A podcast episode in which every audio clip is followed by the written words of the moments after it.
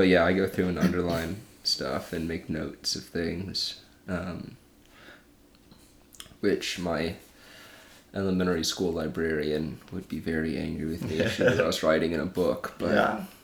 I bought it, so Yeah. That's why you are your own librarian now if you own the book. And So Yeah. use it. Not scared of you anymore. Yeah. Mrs. Finkel. Just kidding. I don't remember what her name was. That's a pretty good name for grouchy librarian. Oh, yeah.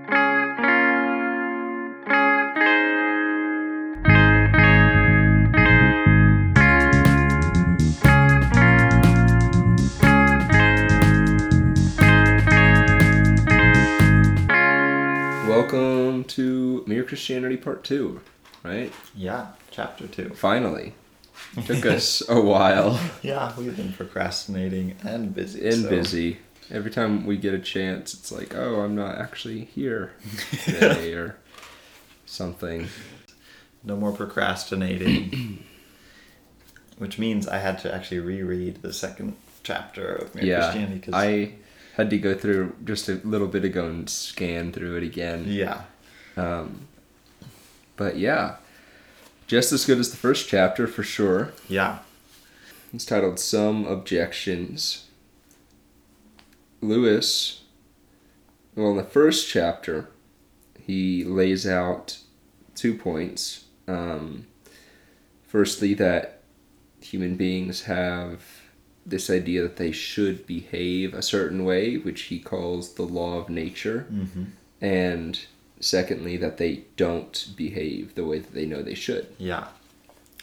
And in the second chapter, he anticipates what people are going to say in response um, to object. And he writes here, well, some people did say this to him. He says, for example, some people wrote to me saying, Isn't what you call the moral law simply our herd instinct, and hasn't it been developed just like all of our other instincts? Which is something that I know I've run into before um, debating Christianity with people. Is I say, why, why do we do this? You know, if we don't have, if there's no God or no Yeah. Why do we do things that Moral standard. benefit us? and yeah, and one common answer is it's our instinct, um, our herd instinct. Um, but Lewis lays that out that we all know. He says well, we all know what it feels like to be prompted by instinct. Um, it means you feel a strong want or desire to act in a certain way, right? Yeah. But then he says feeling a desire to help is quite different from feeling that you ought to help, whether you want to or not. yeah. You know, Yeah. And just to give talk a little bit about what that means that like the herd instinct like Oh yeah. from biology of it what that Mhm. would be is like if you can't if you can't help yourself do better in life and biologists will talk about fitness which is how many offspring you can produce so if you can't increase your own fitness by you know getting more resources more food more area anything like that the next best thing is to increase the fitness of your relatives and the Mhm. the same species around you. So that's kind of what that idea is of this kind of herd instinct of helping out the overall group, kind of this greater good type of thing where you might do something that seems selfless, but really what you're doing is you're working towards the good of the group Mm-hmm. and trying to increase their fitness if you're talking about biology. But Yeah. but So- yeah, he says that's not the case. Um, No doubt we do have a herd instinct. Right. But that's not what we're talking about. Right. Because something that tells you that you sh- like, and he gives the example at some point in here of if you hear a cry for help, you'll have your herd instinct telling you that you to go and help this person. At Yeah. the same time, your survival instinct telling you to run away. right. but you'll also have something else that says you ought to follow the herd instinct Yeah. and suppress the survival instinct Yeah. and that cannot be an instinct of Yeah. itself it's and i what's he he gives an a a uh, analogy with a piano right yeah The, he Lewis says the thing that tells you which note on the piano needs to be played louder or cannot itself be that note. Talking about following sheet music, there's certain Mm. symbols that tell you when to play a note louder and when to play a note softer. Yeah. and that isn't cannot itself be the note. Yeah, Um, it has to be some higher Mhm. authority. It can't be on the same level as the, Exactly. in this case as the instincts that we have. mhm. If it's something telling us which instincts to follow and which ones not to, it's something above, and you know, with some authority over instinct itself, Mhm. something higher up. Yeah, it it has to have that authority. That Mhm. has to be yeah, like just like you said, higher up. And just to the listener, I would once again strongly recommend you go find yourself a copy of this, follow along with us. Um, one thing that Mikel and I were just talking about is how nice it is. It's one of the easiest books of this sort that you could get and pick up and read very easily. The chapters are so short, and he does such a good job of controlling himself and looking at one point per Mhm. chapter. He really just makes one simple point per chapter and talks about it in a lot of easy ways. So, uh, get a copy, follow along. Mm-hmm. Strongly Yeah. recommend it. Absolutely, it's a great book. Yeah. And Um, I love that in this chapter he's like, it's pretty cool that he's anticipating the opposition, um, which I think is one of the characteristics of a good somebody that's good at debate or Mhm. conversation is to know your audience and the person you might be kind of Mm-hmm. um, that might be bringing up the other perspective well enough to anticipate and answer their questions before Yeah. they can even ask them. And it shows that you really thought something through. If you're thinking about, okay, where where are the flaws in this argument? What could somebody come back and Yeah. try to Mhm. you know use to disprove this? Right. um, you know, it's fun. In the last episode, when we talked about chapter one, I mentioned that something that I thought had Lewis had written about in his book Abolition of Man because it had mentioned the abolition of man right before he was talking about a similar point. But I and that was I was I brought up that I remembered him talking about how humanity as a whole has progressed. If if you look back uh, past civilizations, most people would say that we have progressed and gotten become more moral Yeah. Over time. You know, we're we are better than we used to be, and Right. that in itself proves that there is a perfect morality that we're working toward. There is a morality above everything else because we couldn't be improving unless there was a standard that Yeah. we, we've set. Yeah. Um, and that's even regardless of whether it's true that we are improving or not. Like, Mhm. that could be true or false. But the fact that people feel like we are Either moving forward or backward Yeah, right. shows that there is something. And I thought that I brought that up thinking that he had mentioned it in Abolition of Man, but it was actually just here in chapter two. He mentions it. Um, and I underlined part of it, but he says progress means not just changing, but changing for the better. If no set of moral ideas were truer or better than any other, there would be no sense in preferring preferring civilized morality to savage morality or Christian morality to Nazi morality. Yeah. You know, um, the moment you say one set of moral ideas can be better than another, you are in fact measuring them both by a standard.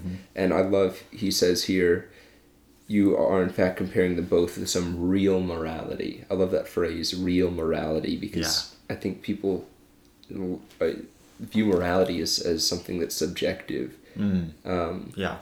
and I don't think it is. I think there are little things, and morality can, what's considered moral, can definitely differ by culture a little bit, but overall, I think there's something higher up. Yeah. Um, Yeah. and like he laid out in the last chat in the last chapter, you know, there are differences, but the remarkable thing is how similar Yeah. the different cultures have been Right. with their views on morality. You know. Yeah, and that's what's the analogy does, or no, he talks about like, um, like how many, how many, um, how many wives should someone have? Mm-hmm. Well, that kind of differs Yeah, over time and culture, but different over culture, but it's always been agreed that no man should ever have any Yeah. woman he wants. You know, and Yeah.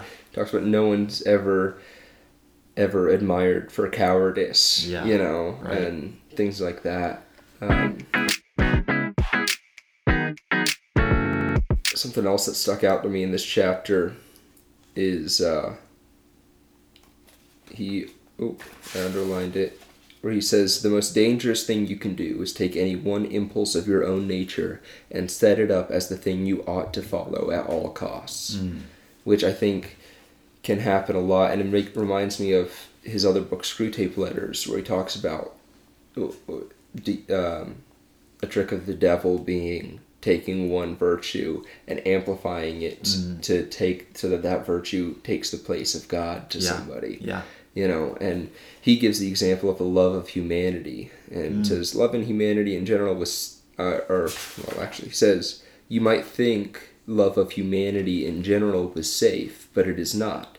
If you leave out if you leave out justice you will find yourself breaking agreements and faking evidence in trials for the sake of humanity Yeah. and become in the end a cruel and treacherous man. Yeah, you know any one thing that and even if it's a good thing if you set that up as the highest good and follow say that this is what i'm striving for at all costs Yeah. um, this one thing it, it's gonna get twisted yeah, and like to the merit of people who do that, and a lot of people have, and we do it kind of unconsciously. Um, if you don't recognize that there is something, some higher authority, which is this moral law we're talking about, some higher authority above our instinct and our like virtues, then what you're left with is you're gonna start trying to make one of them that higher authority. You figure out which one is best, you know, and so maybe exactly that's where you decide that well, um, love for humanity is that what he was just saying? Yeah. love for humanity is the highest of all these um, virtues, or what's the best instinct I have? That's going to be what I set up as the authority over all of these. Um, so if you don't have something above all of these virtues, then we recognize that we need to have some kind of authority. So what we end up doing is just picking one of them and going with it, and that's not quite right. What we Yeah. need is an actual higher, higher authority that will not just that isn't one of them. Like he said, it's not one of the piano notes. It has to be something else.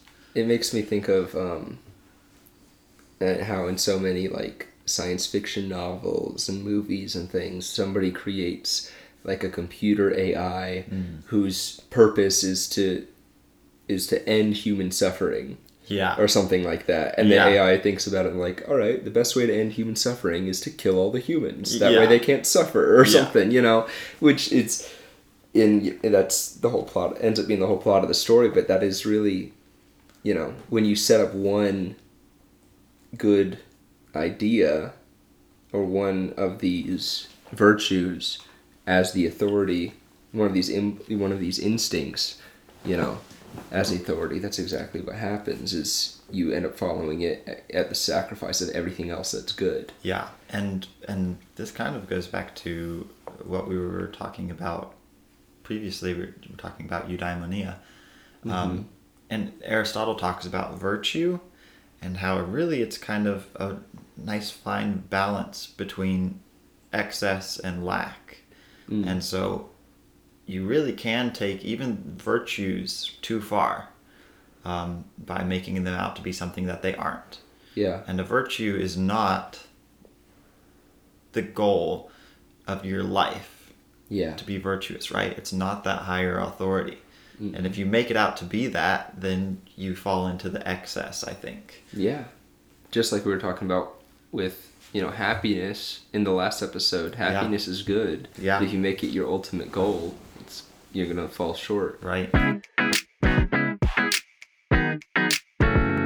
It's interesting. He does all these almost experiments because I'm think I was thinking about it as a scientist for a second, and I was like, well, what's he backing up all these statements with? But he does all these cool things where he lets you kind of see how you would feel about something. Mm-hmm. Um, and so he says that, you know, if you were to hear a cry for help, and he, so he sets this up and he lets you the reader Mm-hmm. think about how you would feel in this situation and yeah you bring up your two instincts but then there's some- a third thing and so it's cool to think through and you're like oh yeah i feel that too there's something telling me which instincts to follow Mm-hmm. and which ones would not be um, moral to follow and so I, yeah i think that's a pretty good summary of the chapter is the moral law is separate and above just instinct, even herd instinct. Mm-hmm. One other thing that I un- underlined at the end is he says if when each of us thinks well, and to, this is him making the point um, that this this uh, reinforcing the idea of this real morality again. Um, he says, if when each of us said New York, each means merely the town I am imagining in my own head, how could one of us have tru- truer ideas than the other? This thing about New York made me think about this idea nowadays a lot of times that truth is viewed as something subjective and not something objective, you know? Yeah, and morality. and morality as well. And yeah, that's what, and it, it's yeah. If we're if it really is if morality is subjective and each person were free to just make up their own morality based off of whatever impulses they deemed best Yeah. you know whatever impulse they wanted to make that authority Mm-hmm. then morality the would cease to have any kind of meaning Yeah, because if it again if it's just a matter of opinion then it it doesn't Yeah. mean anything it only means something if morality is this authority that we're all agreeing to try and follow Yeah. um, and it would also mean that there's no reason for you to ever be upset with somebody else Yeah. when they commit a crime or do something wrong against you because maybe their morality is says that that's perfectly fine if it's all subjective Mm-hmm. and you know? really, I think if that were the case, we wouldn't be talking about it. There would be no point to talking about morality if all it was was your personal opinion and Mm-hmm. your personal preference, right? Because I would have no benefit from convincing anybody else that the way I'm doing it is right. exactly And the same way. And so it wouldn't even be a concept, I think, But that, we would have. I mean, that's what people are saying nowadays. Is like, you know, you're free to believe whatever you want as long as you don't tell me that I ought to believe it as well. You know. Yeah. It's like if you want to think that, you know, God is a giant cat Mm-hmm. and that we all should pet a cat three times a day to get into heaven, then everybody's like, yeah, that's fine if that's what you want to believe. Yeah. Just don't tell me that that's true. You Yeah. know? And this is the thing. Like, I. We're not talking about when we talk about God and Christianity and Christian morality. It's not just this is what we like. We we we don't just believe this because we like it or we think it's fun. Yeah. Um, we believe this because we think it's true. Yeah. And it's true for everybody. And so if we tell if I tell you, hey, what you believe is wrong Yeah. and you sh- should change, it's not me trying to oppress you or Yeah. offend you. I think some people can say that in a very offensive way, and there's the, a right way and a wrong way of telling somebody Yeah. that what they think is wrong.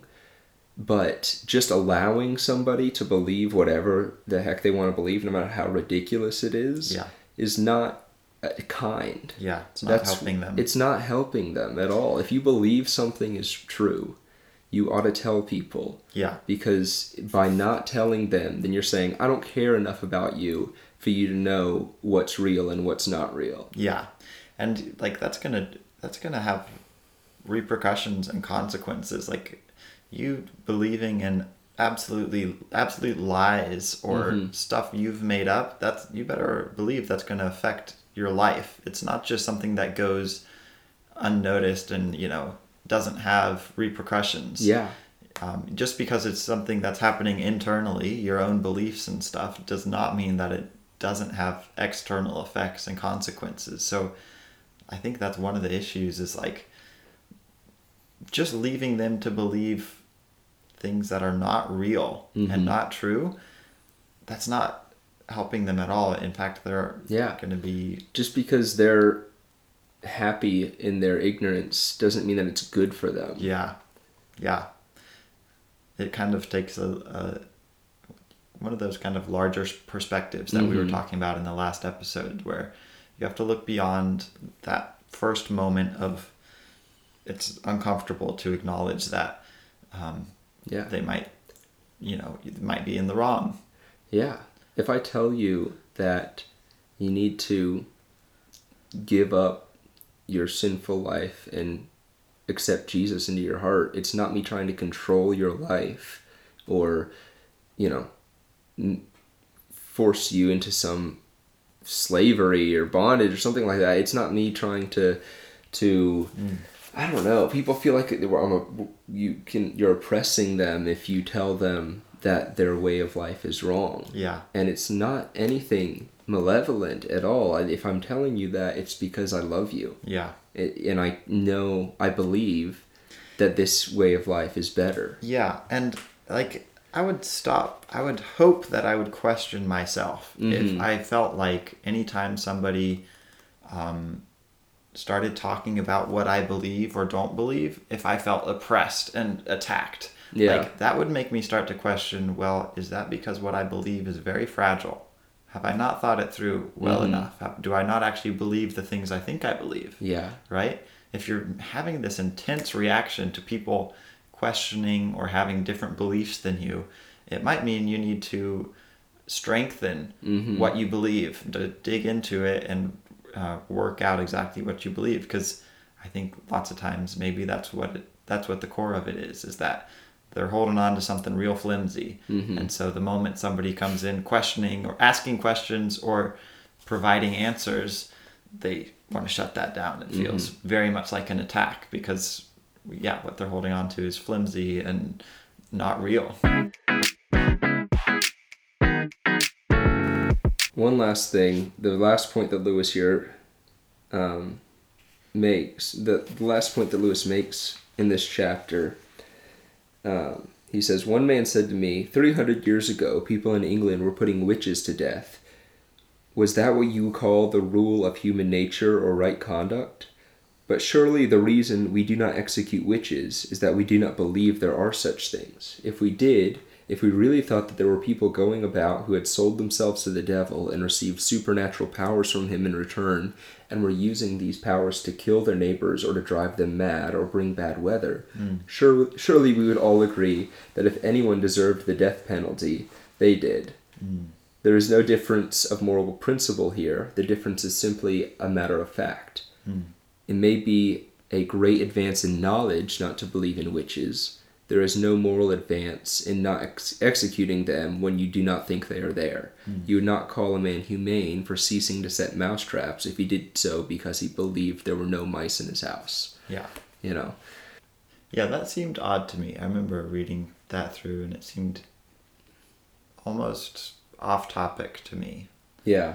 He he's says that though the difference between people's ideas of decent behavior often make you suspect there is no real law of behavior at all, yet the things we are bound to think about these differences really Ah. prove just the opposite. Yeah.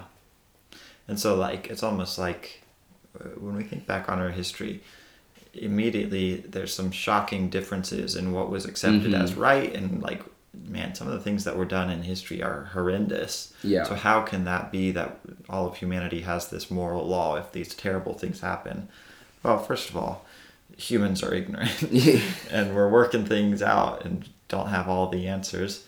And then also, like, take into account the cultural Mhm. and the the context of the time. We had this thing in Bible college: context is king, um, or context is key. Either one, um, hugely important. Like understand what's going on with the Mhm. culture there, what was happening at the time there. yeah. Um, And so you can understand their morality. exactly. because he, he, that's what he's trying to make the point of. He says, "I've met people who exaggerate the differences um, because they've not distinguished the, between differences in morality and differences of beliefs about facts." And so that's what you've got to understand if you're going to be looking back and comparing the morality of cultures throughout time. you have to understand what they be- were believing and what was going on at the time. Right. And probably take it all with a grain of salt because if you, in all your perceived greatness, are not able to follow your own morality through perfectly, um, Yeah. you better believe that everybody else in history has also had that same issue. And so just because we have this moral law, um, remember it from back from chapter one, We don't follow it. we don't follow it. That's yeah. the whole point. All right. I need another cup of coffee. Thanks for listening to Talking with Intention. We hope that you enjoyed the show. If you found any part of it meaningful, the best way to support us would just be to share it on social media. It might not seem like a lot, but it makes a big difference for us. If you have any comments, questions, or suggestions for new episodes, we'd love to hear from you. So, my email's in the description. Also, feel free to check out my website, mwcollins.org, for some more blog posts on similar topics, as well as some short stories and poetry that I like to write. Thanks for listening. We'll see you next time. Every time you take a sip, it looks like you hate it, and then you take another sip. Amy says the same thing. She's always surprised that I'm. St- I guess it doesn't make sense. You're right. I don't know why. Like I'm Yeah. not forcing myself to do it either. Yeah. It's just like, it's, I guess it's in my hand, so I'm gonna sip it. Yeah. Remind me never to hand you cleaning supplies. Oh my gosh.